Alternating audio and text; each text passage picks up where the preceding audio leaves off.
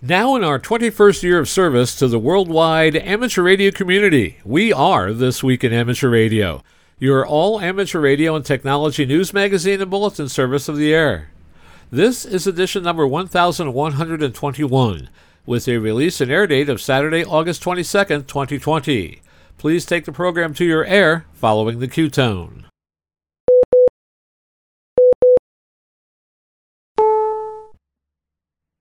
Now, in our 21st year of service to the worldwide amateur radio community, we are This Week in Amateur Radio, North America's premier amateur radio and technology news magazine and bulletin service of the air.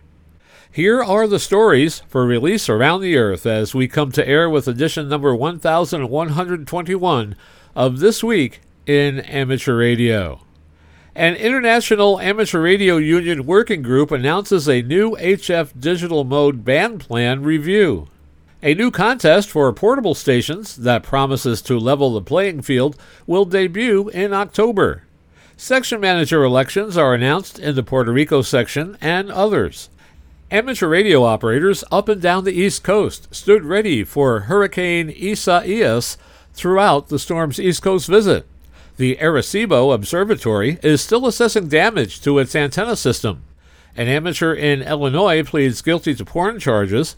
Enthusiasm for the upcoming International Lighthouse Lightship Weekend remains undimmed. And we will tell you more about that new app for your digital device that can identify digital modes on the HF bands.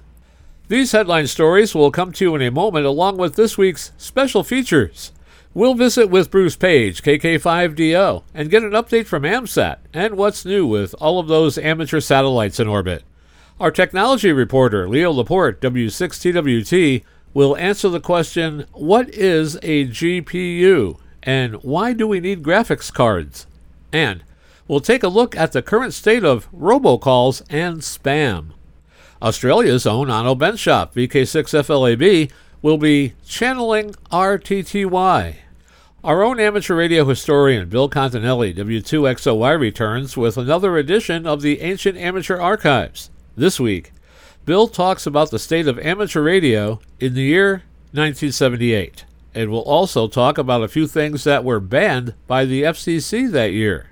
And our tower climbing and antenna master, Greg Stoddard, KF9MP, will tell you how to be successful at tower mounted electronics. That's all straight ahead as North America's premier amateur radio and technology news magazine and bulletin service, This Week in Amateur Radio, takes to the air right now.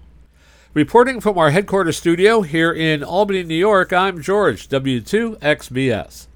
And reporting from the heart of downtown Syracuse, New York, in Armory Square, I'm Chris Perrine, KB2FAF. And reporting from our news bureau in Rochester, New York, I'm Dave Wilson, WA2HOY. And reporting from our facility atop Sand Hill in the beautiful Catskill Mountains of New York State, I'm Don Hewlett, K2ATJ. And reporting from our news bureau in Fayetteville, Arkansas, where Mother Nature is warming up again this week, I'm Will Rogers, K5WLR. 30 minutes of solid amateur radio news begins now. Leading off our news this week, an International Amateur Radio Union, or IARU, working group has been formed to develop solutions to reduce congestion within very popular mode segments while preventing mutual interference between incompatible modes as much as possible.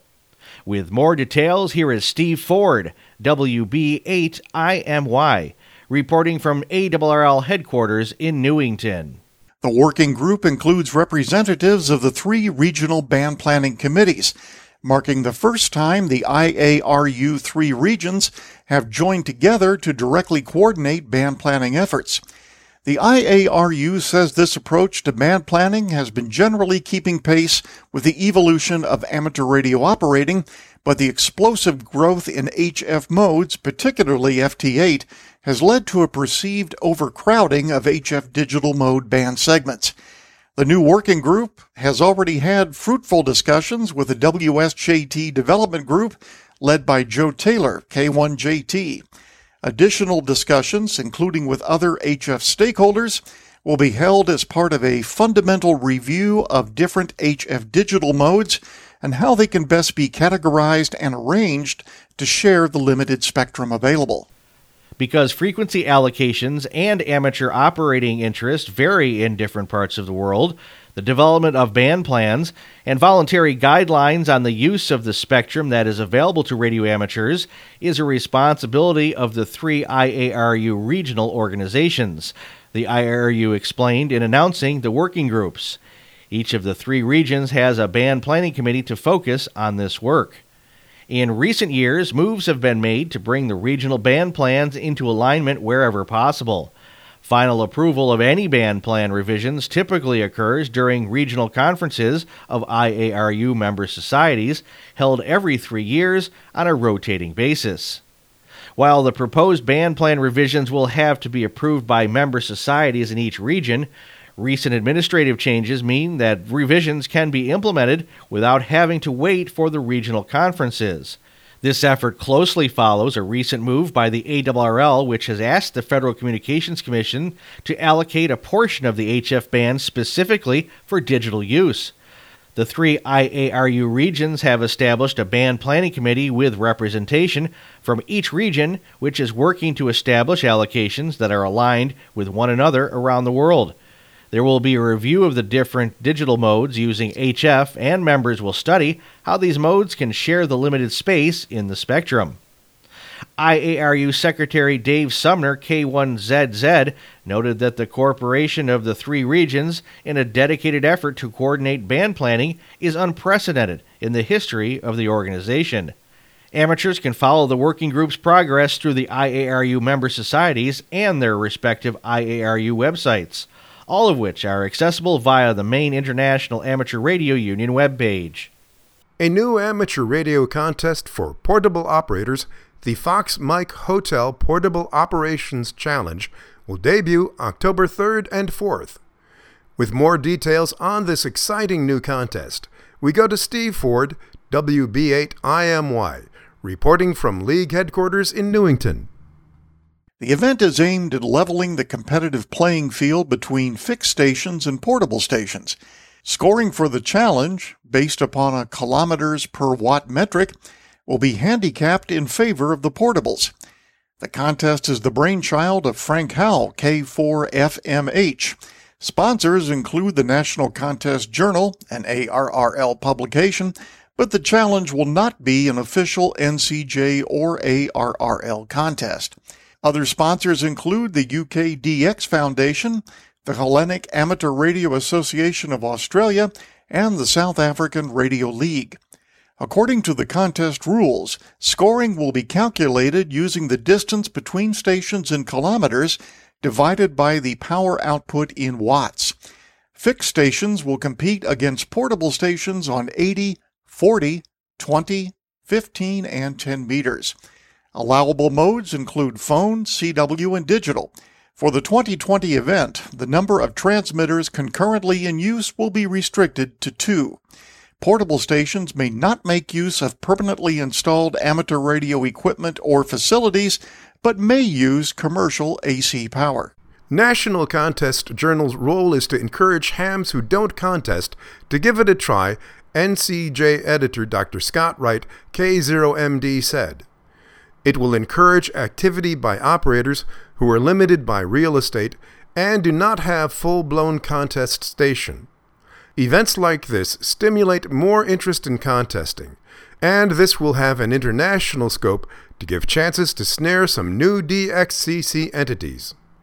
I think the Portable Operations Challenge Steering Committee, consisting of both veteran DX contest participants and some of the best portable operators in the world, has come up with something worth giving a go, Howell said.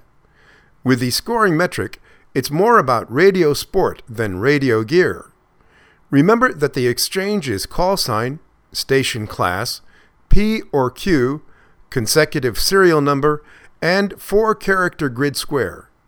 You can contact Frank Howell, K4FMH, for more information. You're listening to North America's premier amateur radio and technology news magazine of the air. We are This Week in Amateur Radio, distributed worldwide at twiar.net.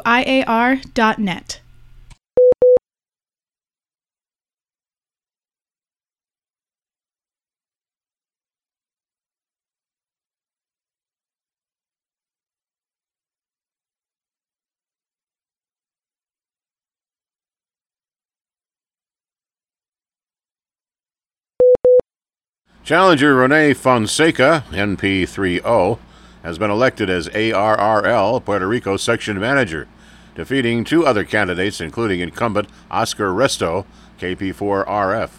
For details on this and other section manager elections, we go to league headquarters where Steve Ford, WB8IMY, files this report. An ARRL Life member, Fonseca is returning as section manager, having served two previous terms from 2012 to 2016. His new term begins on October 1st, 2020. The Puerto Rico section manager election was the only contested election in the summer round of section manager elections.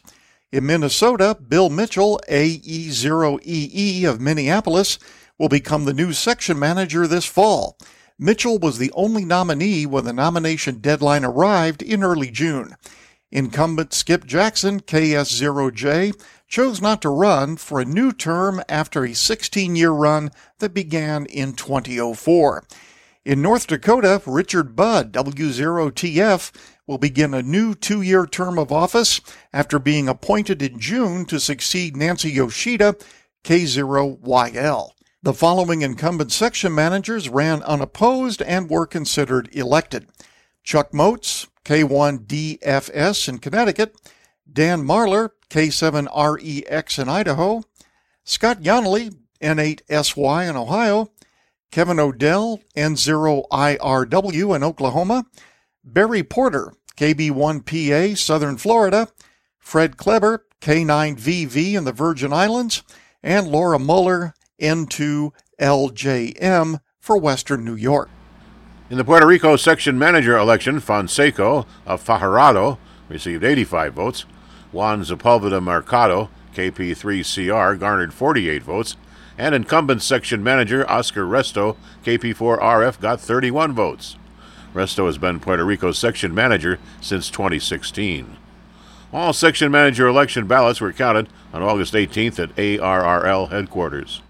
In a hurricane season now predicted to be worse than originally thought, hurricane and sometimes tropical storm Isaias was an opportunity for amateur radio volunteers along the U.S. eastern seaboard to exercise their preparedness.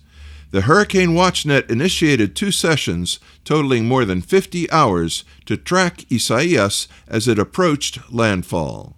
In southern Florida, Section Emergency Coordinator John Wells, W4CMH, said Indian River County Amateur Radio Emergency Service had operators at three shelters and a few clients housed overnight on August 1st.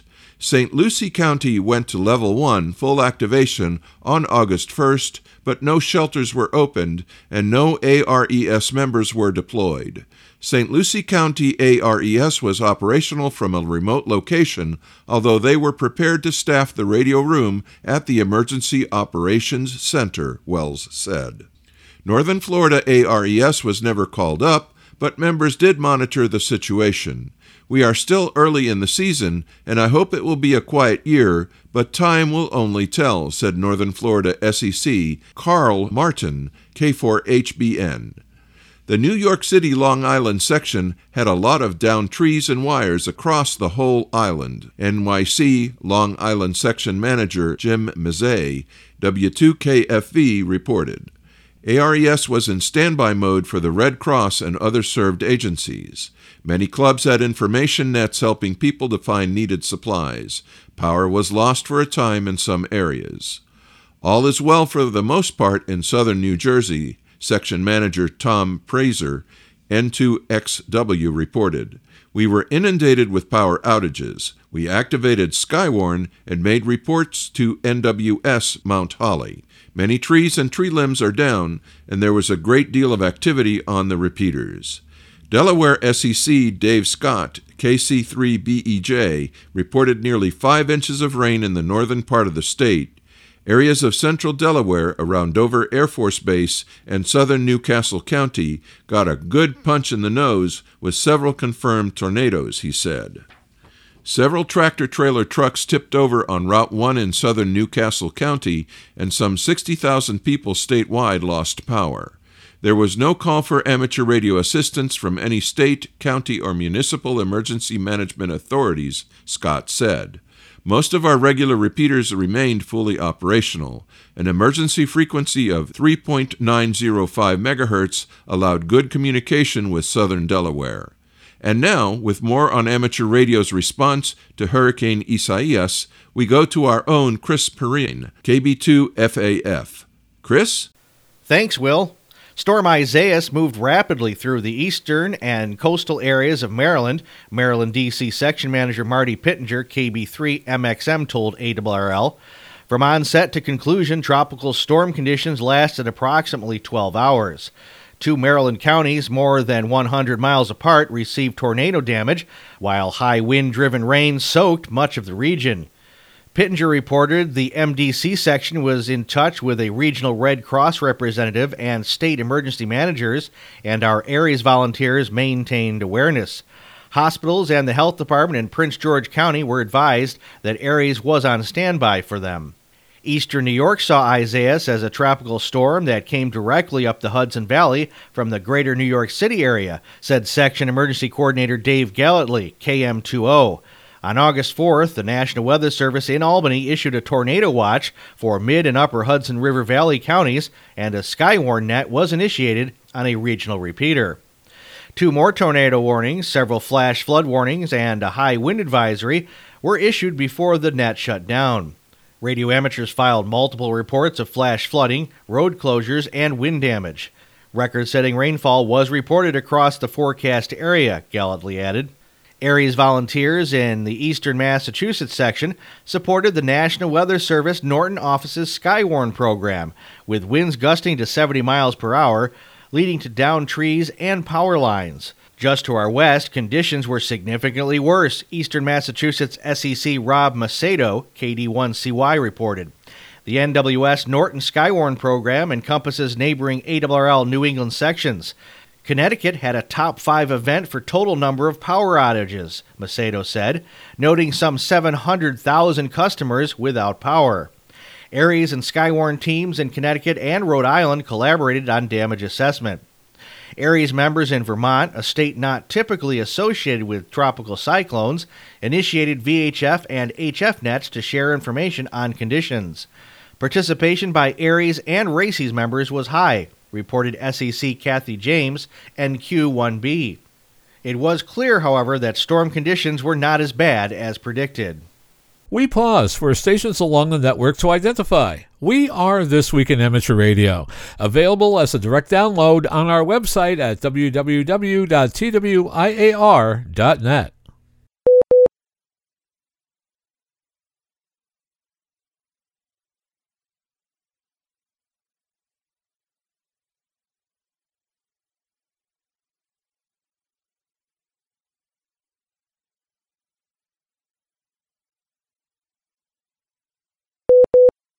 The Intrepid DX Group has announced the winners of its first annual Youth Dream Rig Essay Contest.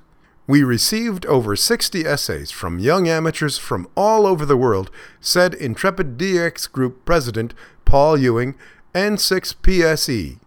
The essays were unique in thought and very well articulated. Extra points were given for proper grammar, punctuation, and spelling.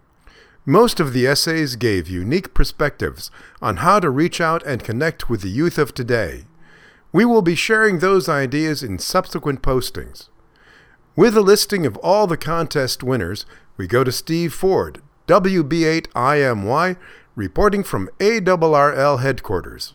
The first place winner and recipient of an ICOM IC 7300 transceiver is Faith Hannah Lee, KD3Z. She will also receive a vertical flagpole antenna from Grayline Performance Antennas, a deluxe headset from Heil Sound, a Powerwerx switching power supply donated by Steve Jones, N6SJ, and a QRP Morse Nano key from Gigaparts. In second place was Charlie Meadows, N4VTI, who received a Yaesu FT65 handheld transceiver. In addition, he'll get a $50 DX Engineering gift card from David Jorgensen, WD5COV. Patrick Gothrop, W9GGG, was the third place winner and recipient of a Baofeng handheld transceiver. He will also receive a $50 DX Engineering gift card from Jorgensen. Having read over 60 essays this week, we can tell you that our youth are full of great ideas and they are brimming with enthusiasm to keep our hobby alive well into the future, Ewing said. The Intrepid DX group will publish several of the essays on its Facebook page. Thank you to all of the youth participants for helping us to make our first annual youth essay contest a success, Ewing said. Let's do this again next year. The Intrepid DX Group is a 501c3 nonprofit organization devoted to promoting amateur radio and providing STEM education to developing countries. An Illinois amateur radio operator and a former longtime Boy Scout leader has pleaded guilty to trafficking in child pornography. Milton Forsberg, K9QZI, has been indicted on the charges in November of 2019. He pleaded guilty in federal court in Urbana, Illinois, and under a plea agreement worked out between his attorneys and the assistant U.S. attorney, the 80 year old man will serve a prison sentence of six and a half years and pay a special assessment of $10,000. According to published reports, Forsberg had been affiliated for more than 40 years with the Boy Scouts. The case against him opened and grew after police received charges in September of 2019, saying he'd sexually abused a 13 year old boy in 1965. James Armstrong, NV6W of San Jose, California, has been appointed to the post of Santa Clara Valley Section Manager following the untimely death on July 28th of incumbent Bill Ashby, AA6FC, just four weeks after he took office. An ARRL Life member, Ashby, also of San Jose, was 66 and the only nominee for the position when nominations closed in March. Ashby had earlier served as the affiliated club coordinator from 2007 to 2010. Armstrong will fulfill the remainder of the term, which expires on June 30th, 2022. His appointment by ARRL Radio Sport and Field Services Manager Bart Jahnke, W9JJ, followed consultation with ARRL Pacific Division Director Jim Tiemstra, K6JAT. Armstrong served as an assistant section manager in the Santa Clara Valley section since 2013. A ham for more than 40 years, Armstrong also holds a second class radio telegraph operator certificate, a general radio telephone operator license, and a GMDSS radio operator maintainer license, all with ship radar endorsements. The Arecibo Observatory in Puerto Rico is still trying to solve the mystery behind the accident that knocked its reflector dish off the air this month. More than a week after a structural cable snapped and damaged the reflector dish at the Arecibo Observatory in Puerto Rico, halting all observations, the mystery remains as how it happened. The Space Research Facility's work concentrates most prominently on deep space, planetary exploration, asteroid characterization, and gravitational waves. It is also home to the Arecibo Observatory Radio Club, KP4AO. According to several press accounts, the broken cable created a 100 foot long gash in the giant reflector dish, shutting the National Science Foundation facility and halting all operations at the observatory, which is managed by the University of Central Florida. Shortly after the cable broke on the 10th of August, the University of Central Florida said that it would take about two weeks before observational activities could return to operation. A spokeswoman for Francisco Cordova, the observatory's director, said the team assigned to assess the cause is still studying the damage. Radio amateurs in Canada are being asked to name the best of the best for the 2020 induction into the Radio Amateurs of Canada Hall of Fame. If you're one of our Canadian listeners and you know someone who you think deserves a place in the Canadian Amateurs Radio Hall of Fame, now's your chance to make it happen. Radio Amateurs of Canada is accepting nominations until the end of September, and the trustees of the hall are looking for hams who have performed great service to amateur radio in Canada over a sustained period of time. All nominations should include biographic information about the nominee and three references. The Radio Amateurs of Canada prefers nomination documents via email in PDF format, but will also accept those delivered by regular mail. All nominations are required to be kept confidential, which means you can't tell anyone you're nominating them, nor can you ask their permission. Simply go to the Hall of Fame webpage and download the nomination form to get started. You can find it at wp.rac.ca forward slash Carhoff, which is spelled C A R F O F, for the Canadian Amateur Radio Hall of Fame. The deadline is the last business day of September. Australian Foundation class licensees attempting to swap call signs under a new plan are encountering delays. Foundation licensees may now shed their seven character call signs for standard six character call signs.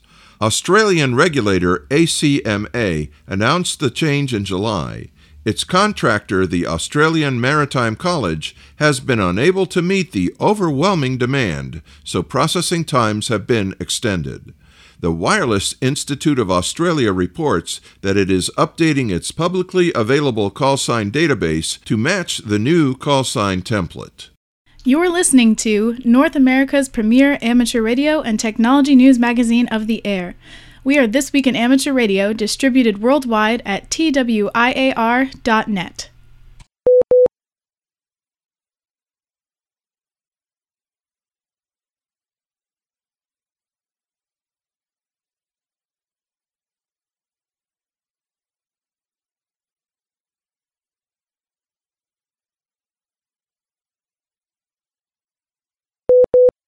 What is a GPU and how does it work next? And now with the latest technology news and commentary from Petaluma, California. This week in amateur radio is proud to present Leo Laporte. And it really uh, takes a little bit of history to explain why we even have graphics cards. In the early days of computers, remember it was a green screen with text on a black background uh, or maybe a amber text on a black background.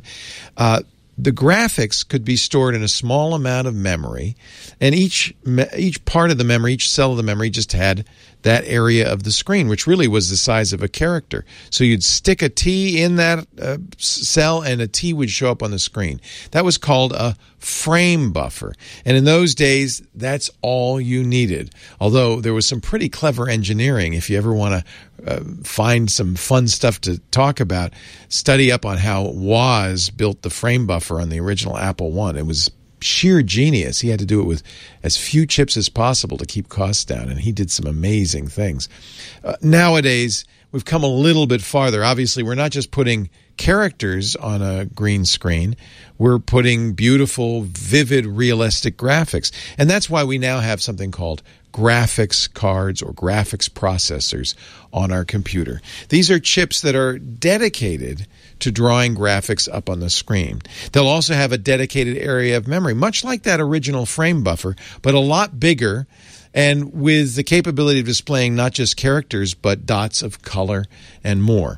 So all computers have to do this. Now that we have graphic user interfaces, not text based interfaces, as soon as we went to GUIs, um, a computer had to have a way of drawing onto the screen, drawing those graphics onto the screen.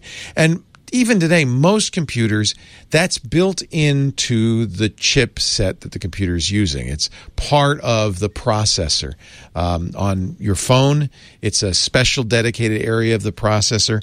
On even on motherboards of many computers, it's built into the system on a chip that's in that computer. We call that sometimes motherboard graphics or built-in graphics. But if you want to play more graphically intensive games, if you want more sophisticated on screen graphics, you'll move to what we call discrete graphics or a dedicated graphics processing unit, a GPU as compared to the CPU, which is the brains of your computer. They work together. The CPU will calculate what should be on the screen, send that information to the GPU, which then has the responsibility of rendering it. GPUs have special chips built into them that are designed specifically for displaying graphics. Things like the capability of moving big chunks of memory in one instruction and short instructions around on the screen. Uh, special processors for doing the math that needs to be done to calculate uh, edges so that they can be smooth instead of staggered. Most graphics processors units think in geometric terms called voxels or little triangles instead of dots, and they map those triangles onto objects, do a lot of sophisticated calculations. So, really, a graphics processor on a computer has two main functions. It has special chips designed for doing the high end mathematics required to render the graphics, and then extra memory used for storing those graphics before they're blasted onto the screen. So typically, what happens is you have a frame buffer that is built by the graphics processor, and then a command puts it on the screen. That's what you see while another frame is generated and then blasted on the screen. Another frame is generated, and that happens 60, 120 times, sometimes even more often per second to give you fluid animation. It's really an amazing thing. Our graphics processors are so good at math that they're often used for other math intensive uh, things like artificial intelligence. NVIDIA, which is one of the big manufacturers of graphics uh, or designers of graphics chips, does has a whole uh, auto division where they do smart cars, they do intelligent auto assist for driving, and all of that's using the same kind of processors, but the math is different but sort of similar. So these this intense capability, this mathematical capability, can be used in a lot of other ways. Machine learning, artificial intelligence. GPUs are often done used by computers when you are editing video, and there's a lot of processing that needs to be done to the video. The GPU is a much more efficient way of doing mass operations on large areas of memory, things like that. You always will have on any graphics operating system you use today, you will have a dedicated part of that system that just does graphics. It may not be a separate chip, it may not be separate memory, but you'll always have that uh, on a higher end system where you want better performance. You'll even have a dedicated card or a dedicated area, dedicated chips, dedicated memory just for the graphics processing unit. Nowadays, everybody's got a GPU. It's just how powerful your GPU is. I hope that makes sense. I'm trying to keep it at a basic level. It's designed to do all that fancy mathematics that are involved with putting graphics up on the screen. That's basically what a GPU does. Uh, let's see, what else can we talk about?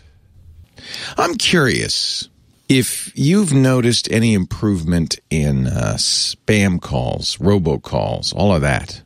Supposedly it's been taken care of. And I think it kind of has. Now, get ready because the silly season is upon us. You may, may remember a couple of years ago, and four years ago, and six years ago, when uh, you know all the campaigns spun up, and you would get calls every day from the political campaigns and so forth. My guess is at least it's been my experience. I'm curious if it's yours. They're not calling as much as they are texting. Now I get texts like crazy, tons of texts all the time. Many of them panicky. I really need money. We're running out of money. Got to send us money. a lot of, lot of that. You can only laugh. There's no, as far as I know, way to block text. I guess you could say stop. The FCC has uh, implemented this uh, technology called Stir and Shaken, which sounds like a James Bond recipe for a martini, but is in fact what they call a caller ID authentication protocol. And they have till June 30th of next year to, to implement it. But I think some of the carriers are already starting to implement it. The idea is when a call is made, it's stirred. that is, the originating network attaches authentication information to it. And then when received by the uh, receiving network, could be the same network, could be a different one, it's shaken, which means they verify its, its, uh, its origination. See, if you're going to do spam robocalls or spam calls of any kind, you don't really, it's the same with spam email. You don't really want anybody to know the real origination because then they could block you. Notice how spammers change their phone number all the time. They usually these days try to use your area code, sometimes even your local exchange. So the first digit, six digits are the ones you recognize, which is, I think, designed to make you think maybe it's your kid calling or the kid's school calling or your doctor or somebody you know. You just don't know that number. So they're hoping you'll pick up and then it goes, you've just won a trip to nowhere. Where are they going? Maybe that's what's killing them. There's also, most of the carriers now are implementing uh, spam blocking technology. I know T-Mobile just turned theirs on and I've been using for some time. Apple has a feature which I like on the iPhone. I think that you can do this on Android too. I seem to remember where you say if I if that phone call is not coming from a number I know, it's not from my phone book, just send it to voicemail. You know, and if it's important, they'll leave a message and then you can add them to your phone book if you want to hear from them from now on. I like that feature. So my phone hardly rings anymore. But then I'm also, I'm not a big phone caller either. I prefer other means of communication, mostly none. Don't bother me and I won't bother you. How about that? What's that? Is that a deal? okay. I call my mom once a week. She's hard to get a hold of now. I say, Mom, you want to FaceTime? Because we usually FaceTime. That's the other thing. I don't use the phone as much as I'll use FaceTime or uh, on the Google side Duo, or of course, we're all using Zoom and Meet and Teams and all the different video calling things. That's not really a phone call. That's, you know, that's like a data connection. I feel like it's close to a phone call. It's a phone call plus, phone call with pictures. I feel like the call screening has gotten good now. Remember, spam email was such a problem? It's not gone away. Still, the vast majority of internet email traffic is, is spam, is junk mail. But the systems to block it have gotten so good now that you just rarely see it anymore, right? Most of the spam I see is stuff I signed up for, or newsletters I signed up for. Maybe I, you know, when I gave them, I signed up for something and I gave my address and they said, you, you, you want to get stuff from us? And I forgot to say no. And it's mostly that. We call it bacon. It's spam you asked for is bacon. if you get spam you didn't ask for, that's spam. Definitely spam. Not related to Hormel's pork shoulder product. That Hormel people would like me to mention that. They actually allow us to use the term spam. At first, they were like, that's our brand name for a product. Can you not call junk mail spam?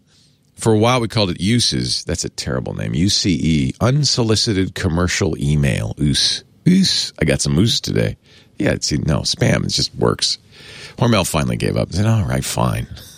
Call it spam, but just don't confuse it with our fine pork shoulder product. So I won't. I won't. It's delicious. It's not like junk email at all, not in any respect. so it's gotten better, hasn't it? This the junk calls. Now I just get a lot of junk texts. They haven't got a solution for that yet. You know where spam came from, right? Monty Python. if you ever want to, you can go if you want some fun. Go to YouTube if you haven't seen it. In the spam skit, where the, they're they're coming to breakfast and uh, everything's got spam in it. a lot of spam. Spam just takes over the whole skit. Pretty soon the singers come on and sing spammity spam, wonderful spam. That's the Hormel pork shoulder product they're talking about there. But somebody said, you know, it's just like the junk email that it multiplies. So they call it spam. And a, a term was born. Anyway, I'm glad you were here and I'm here and I'll be here next week and I hope you'll come by and bring your friends too as we talk high tech. Leo Laporte, the tech guy. Are you ready for another trip into amateur radio history? I'm Bill Continelli, W2XOY, and I'll be back in a moment with another edition of the Ancient Amateur Archives here on This Week in Amateur Radio. You're listening to North America's premier amateur radio and technology news magazine of the air. We are This Week in Amateur Radio, distributed worldwide at twiar.net.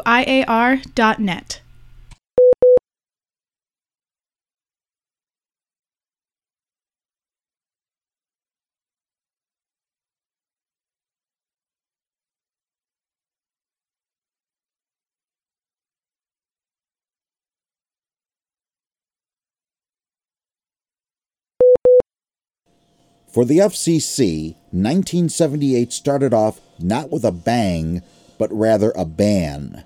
On January 1, 1978, the FCC banned the sale of older 23 channel CB sets which did not meet the tougher type acceptance specifications of the new 40 channel units.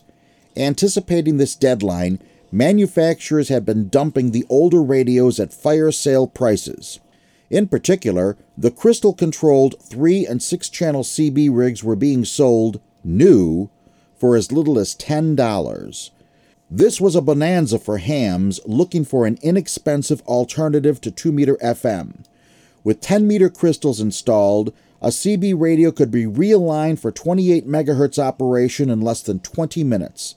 Hundreds of amateurs, myself included, snapped up these unwanted CB sets and converted them to 10 meters. Throughout 1978, 73 Magazine ran a series on various 11 meter radios and how to get them tuned up on 10. Unfortunately, hams never set up a standardized 10 meter band plan.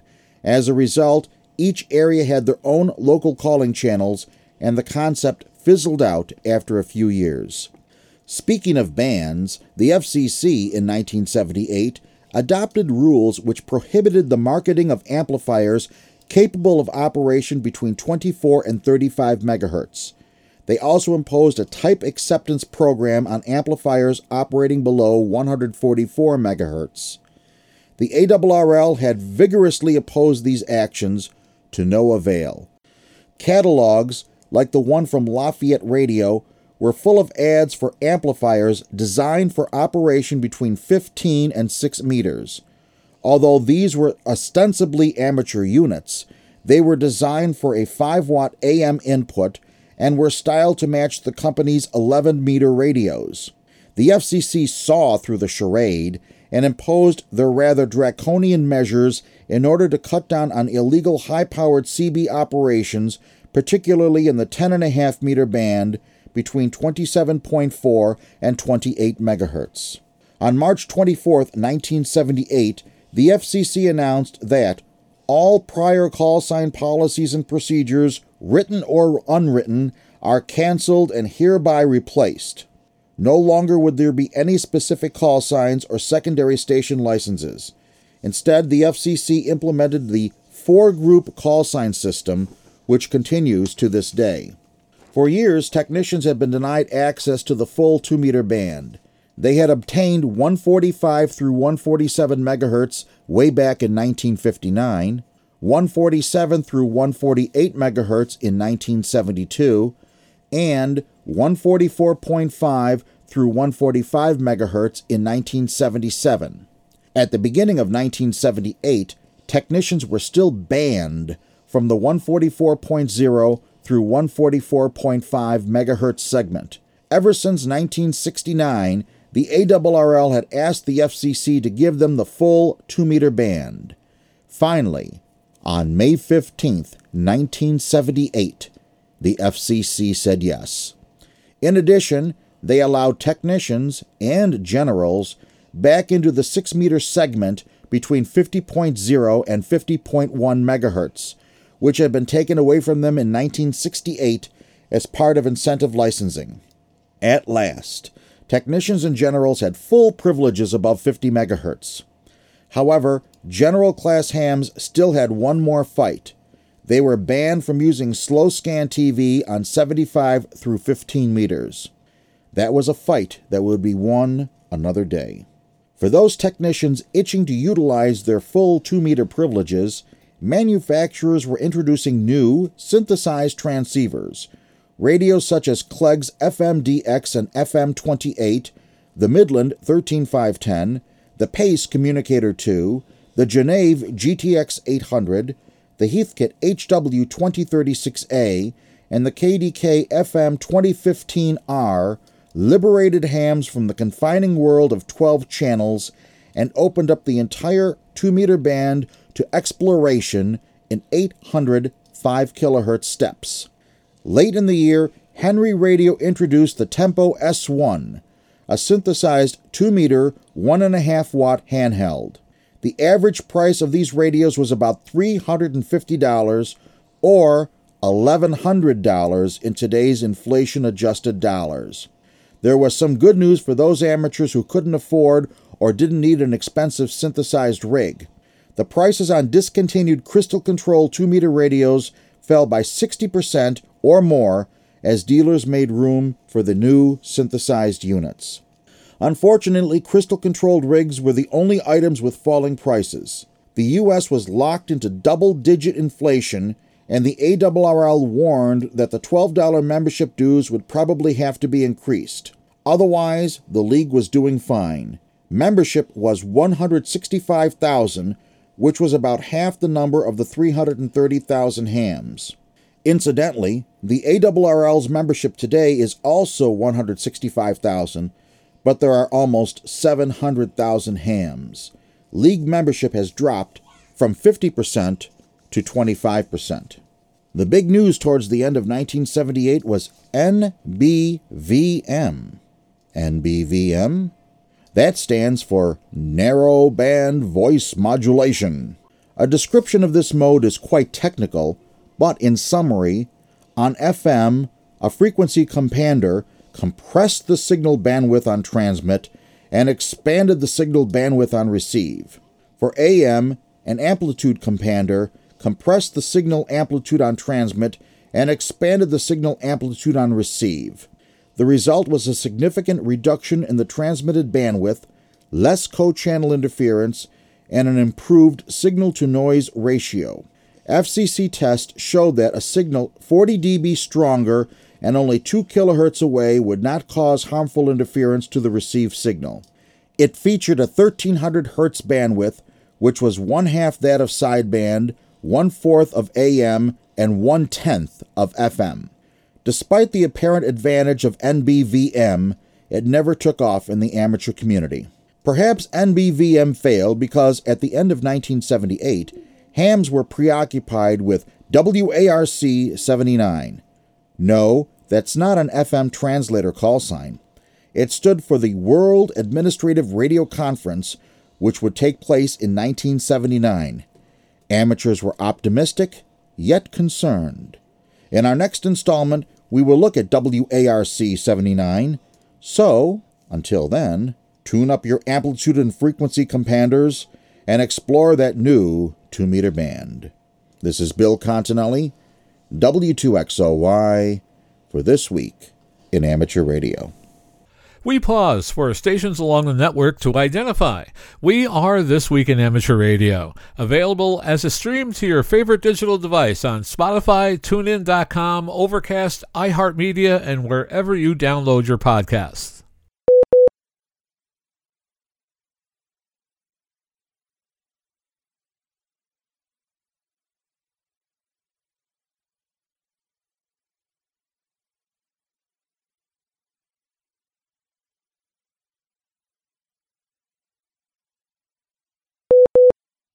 This is the ARRL propagation forecast for Friday, August 21st. Of the two sunspots we reported last week, only one remains, and it will rotate out of view within a few days. As a result, the solar flux index has dipped back to calmer levels, so expect mediocre conditions on the upper HF bands.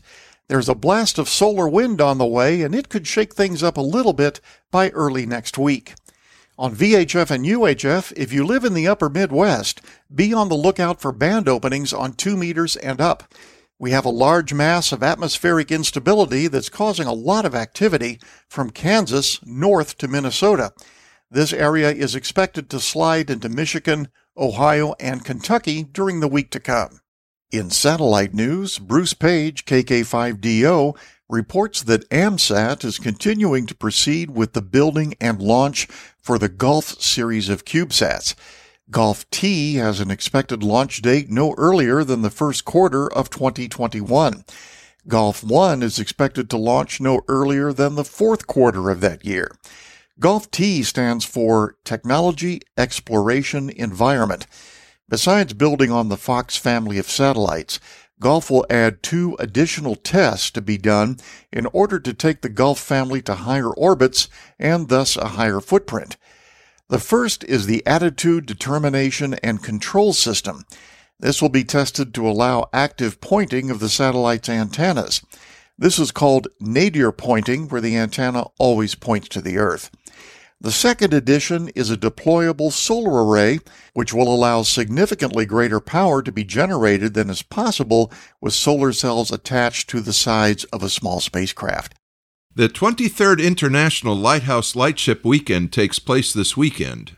The two day event begins at 0001 UTC on August 22nd and continues until 2400 UTC on August 23rd.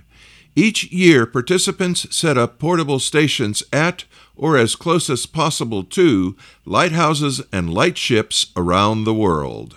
This year's event is a week later than usual to avoid on the air activities marking the 75th anniversary of victory in the Pacific during World War II. The impact of the pandemic has failed to dampen the enthusiasm of 340 registered participants in 43 countries, said International Lighthouse Lightship Weekend Coordinator Kevin Mulcahy, VK2CE. Last year, 426 registered. There have been some cancellations due to changes in lockdown rules, but it is great to see so many weathering the storm, said Mulcahy, who inherited the job of running this year's event from the event's founder, Mike Dalrymple, GM4SUC.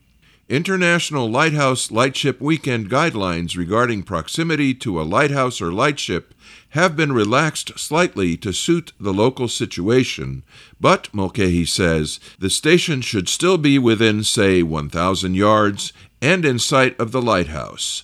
Some lighthouse and lightship stations operate with special event call signs. Participation from home or clubs is encouraged, even if only to offer support for those who have made the effort to set up at or near a lighthouse, Mulcahy said.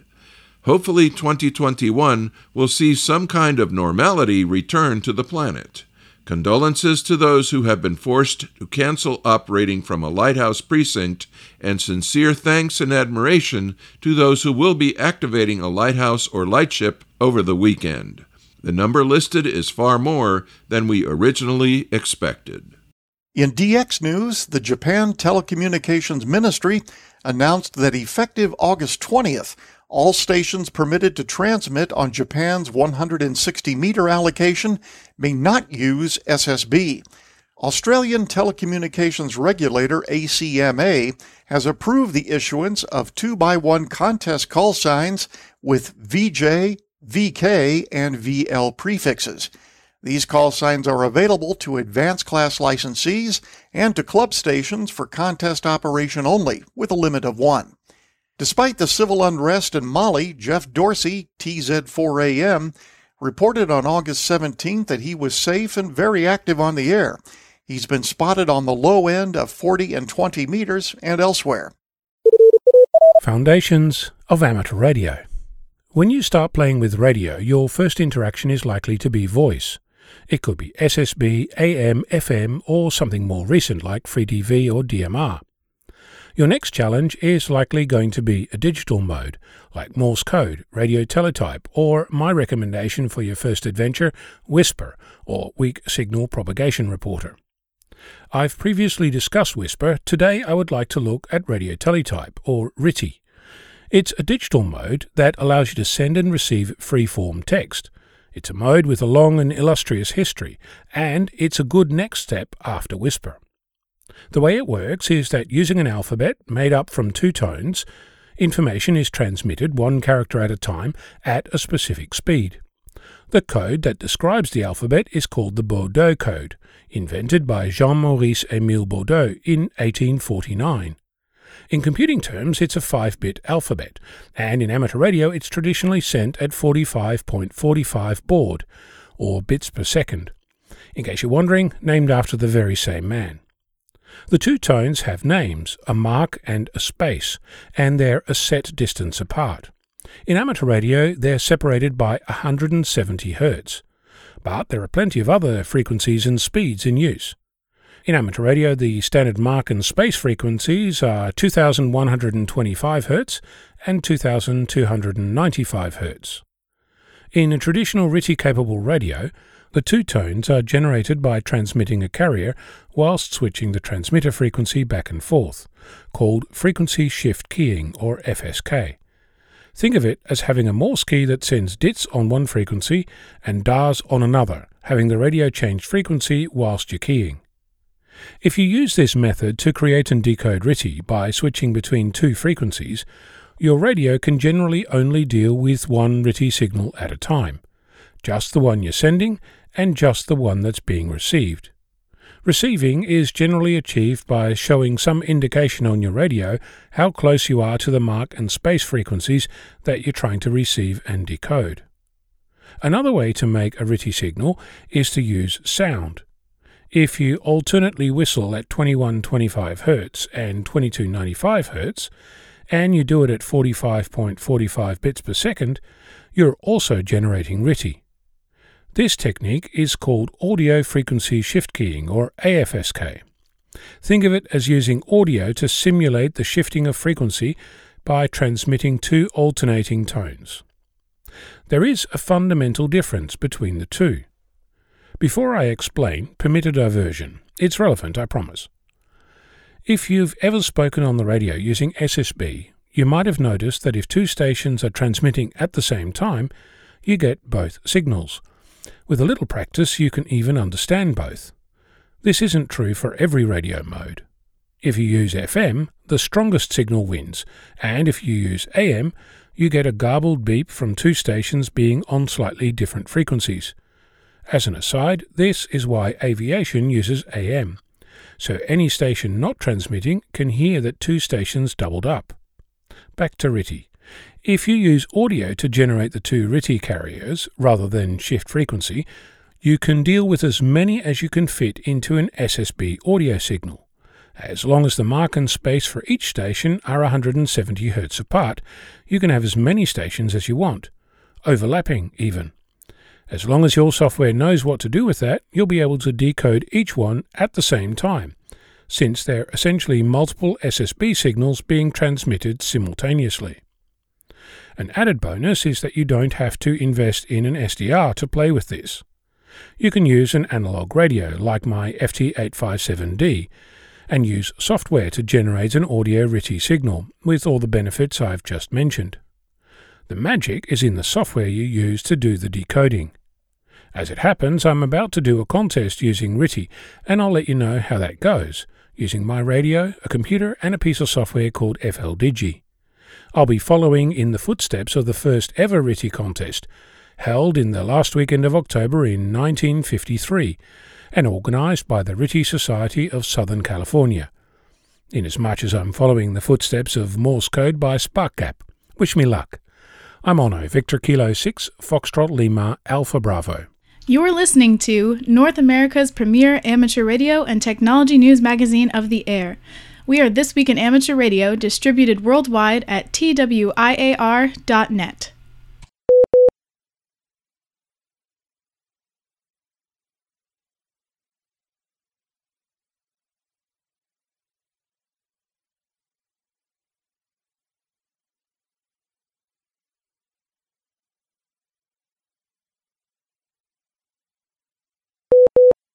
Amateur radio license testing continues during the pandemic with a combination of remote volunteer examiner test sessions and careful in person session planning. To show us how careful planning can result in a very successful VEE session, we go to Steve Ford, WB8IMY, who files this special report from League headquarters. In Hawaii, VE team leader and section manager Joe Speroni, AH0A, said he and his team passed the 100 candidate mark on August 10th for video supervised remote test sessions. Speroni said the most recent session administered exams to 10 candidates simultaneously. The COVID 19 pandemic has affected licensing numbers as well as testing protocols. ARRLVEC manager Maria Somma, AB1FM, reports that through the end of July, overall FCC license activity is down by 15% compared to the same period last year.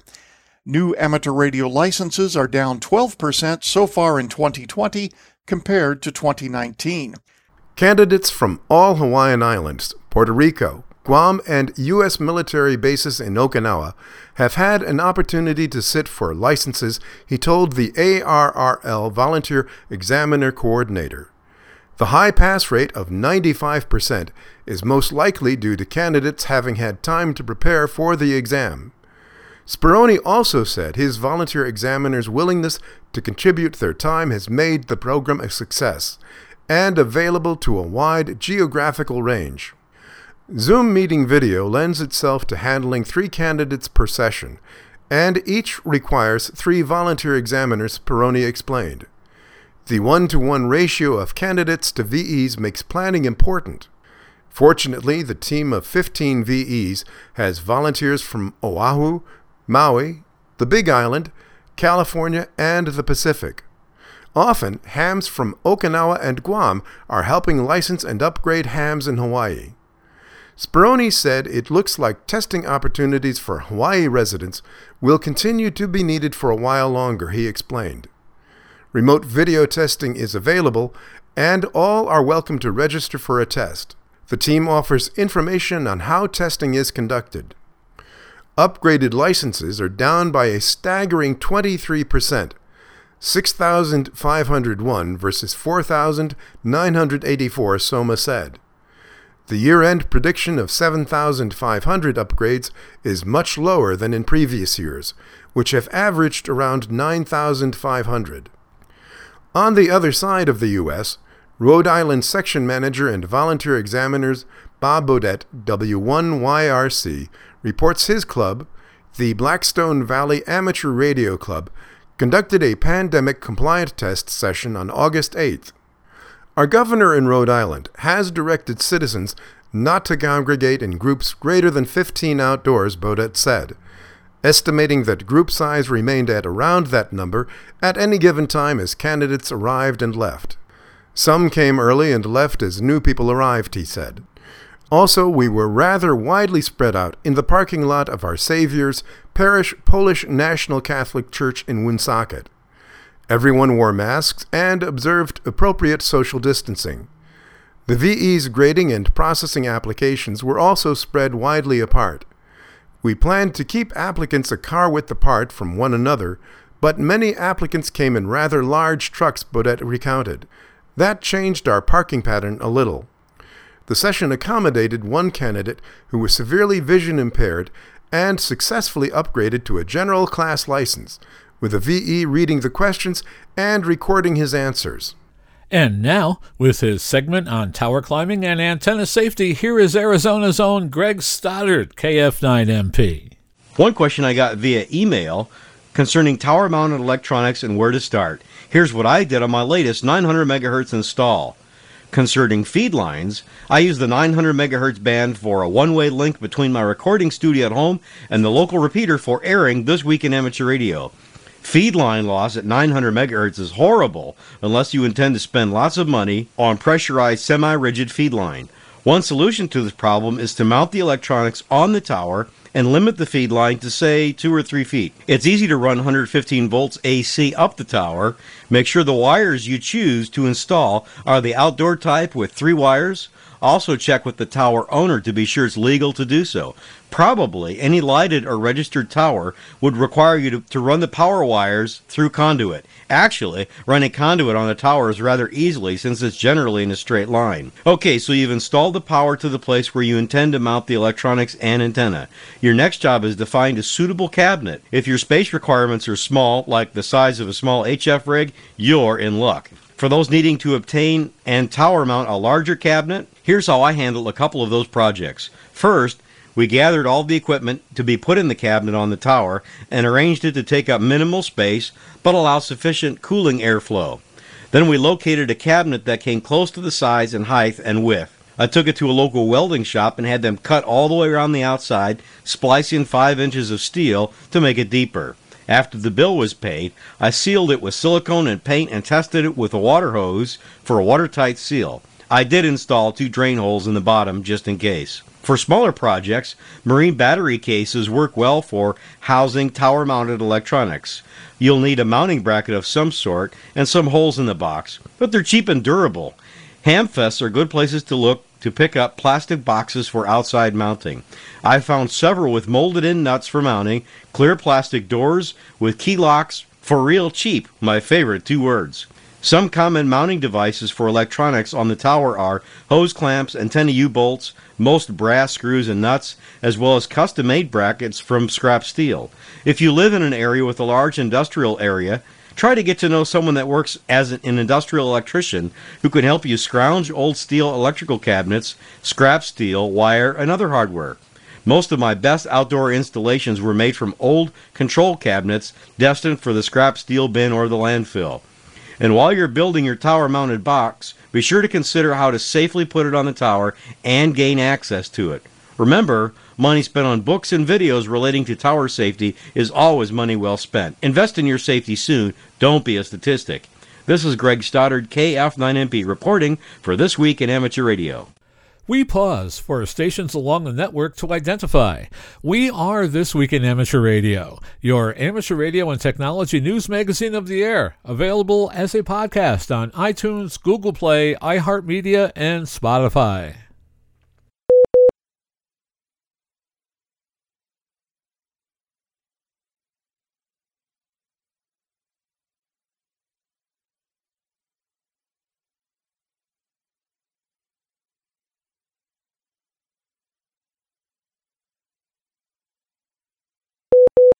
A United States Court of Appeals judge has declared that the Federal Communications Commission can preempt an estimated $2 billion in local fees that would have been imposed on wireless carriers and their 5G networks. Dozens of cities went to court to try and block a previous vote by the FCC that favored such carriers as AT&T, T-Mobile, and Verizon. Major cities around the U.S. sued the FCC following the vote, but the recent decision by the Court of Appeals in the Ninth Circuit upholds most of the FCC's actions. Judges did overturn part of the agency's ruling that sought to restrict what cities and towns can impose on the carriers regarding the aesthetics of their setups. The cities losing the case included Washington, D.C., Boston, New York City, Los Angeles, Las Vegas, and San Francisco, along with Portland, Oregon, and Austin, Texas. Amateur radio. It's not all just dits and dahs, although that's the way it started. MF, HF, VHF, UHF, SHF, AM, sideband, FM, television, digital stuff, you name it, there's something for anyone who's interested in techie things. And finally, this week, an update to a story we told you about last week. An incredible number of digital mode radio signals occupy the spectrum, and it's not always possible to identify the particular mode of operation. CW, PSK 31, and FT8 are pretty easy, but how about CIS 405 or STANAG or Chip 64? A new smartphone app can simplify things. Signal ID can currently recognize about 20 signal modes, and more may be on the way in just 5 seconds of recording time. The app is open source and free. Using it is simple. Once the frequency and the bandwidth have been set, the user places the cell phone's microphone near the receiver's speaker, presses the large button, and waits for 5 seconds. The quieter the external environment is, the fewer errors. The algorithm is based on frequency, so incorrect tuning will result in an erroneous detection. The recording is limited to 5 seconds for practical reasons. Mode recognition may require several attempts, the developer Tortilium said, and upgrades are already in the works. The easiest way to try it is with RTTY or STANAG, the developer added. The very few comments so far from users suggest some further work may be needed, but they praised the concept. The developer invites additional comments. The application, which includes a complete list, could prove a valuable tool in determining the types of emissions that may stray into the amateur radio bands. A demonstration video is available. This Week in Amateur Radio is heard on nets and repeaters all across North America and around the world on great repeater systems like our flagship repeater, W2GBO, on 146.940 MHz, serving the Tri Cities of New York State's capital region. This Week in Amateur Radio is produced by Community Video Associates Incorporated. Now, for the staff of This Week in Amateur Radio, this is Jeff Ronner, WB2AEQ, saying 73 until next week. This Week in Amateur Radio is copyright Community Video Associates Incorporated. All rights reserved.